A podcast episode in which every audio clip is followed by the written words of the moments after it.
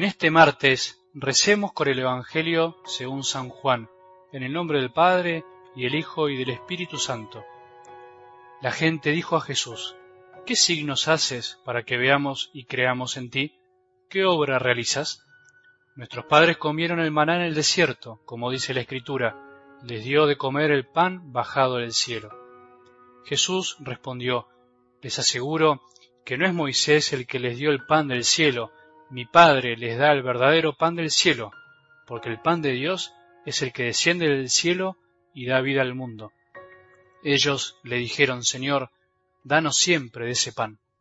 Jesús les respondió, Yo soy el pan de vida, el que viene a mí jamás tendrá hambre, el que cree en mí jamás tendrá sed.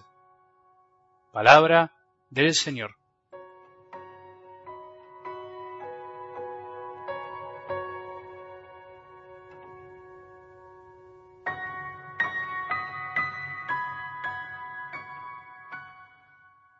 Andando por el camino, como los discípulos de Maus, a veces con el semblante triste, mientras Jesús camina con nosotros por ese camino, muchas veces experimentamos el hambre.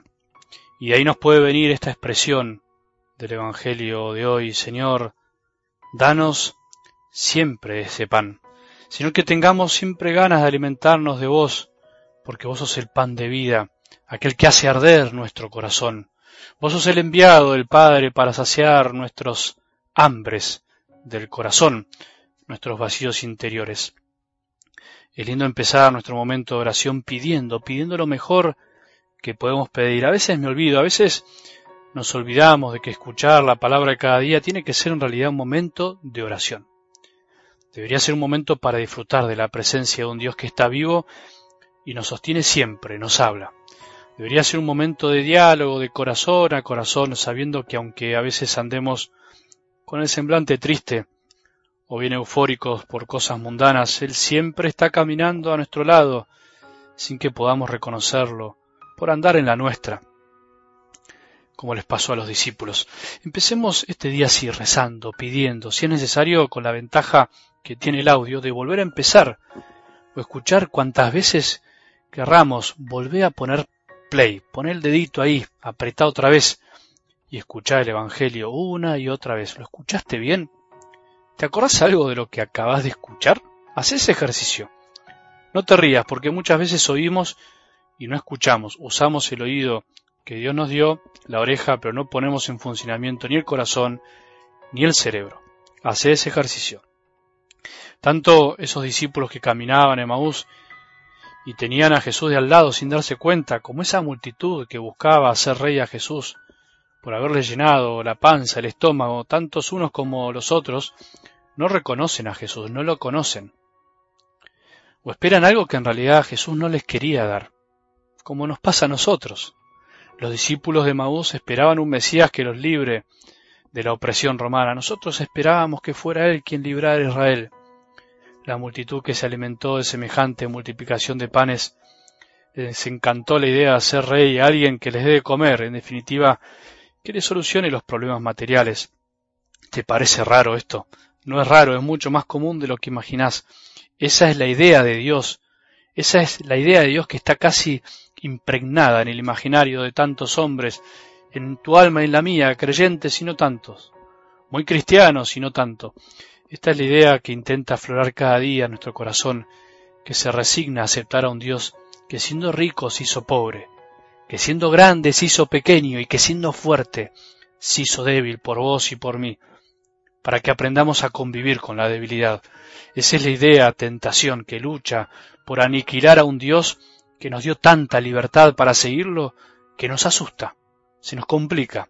Somos hijos del rigor, decimos a veces, Padre, me dicen a veces, tenés que tenernos más cortitos, tenés que ser más exigente.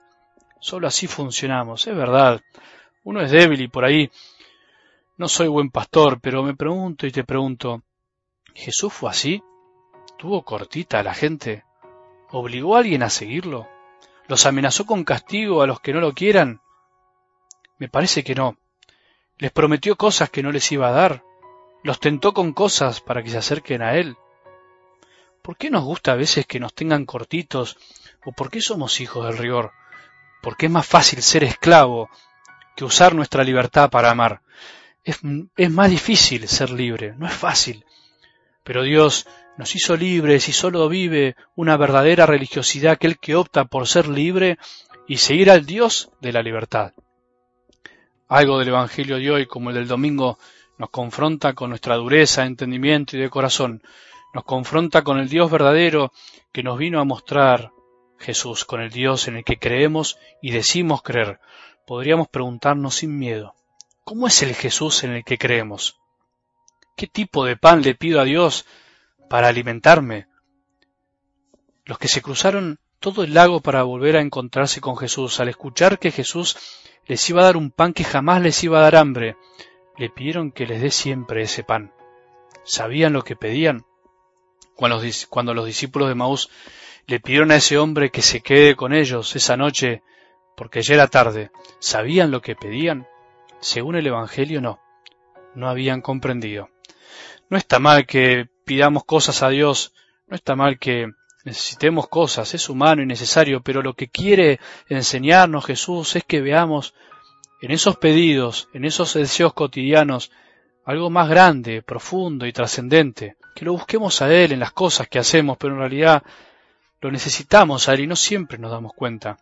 Teniéndolo a Él, tenemos todo, aunque aparentemente no tengamos nada. En cambio, si tenemos todo lo material, o lo que deseamos, o humano que creamos necesitar, pero no lo tenemos a Él, en realidad no tenemos casi nada, nos falta mucho. Jesús, danos siempre de ese pan. Que tengamos un buen día y que la bendición de Dios, que es Padre misericordioso, Hijo y Espíritu Santo, descienda sobre nuestros corazones y permanezca para siempre.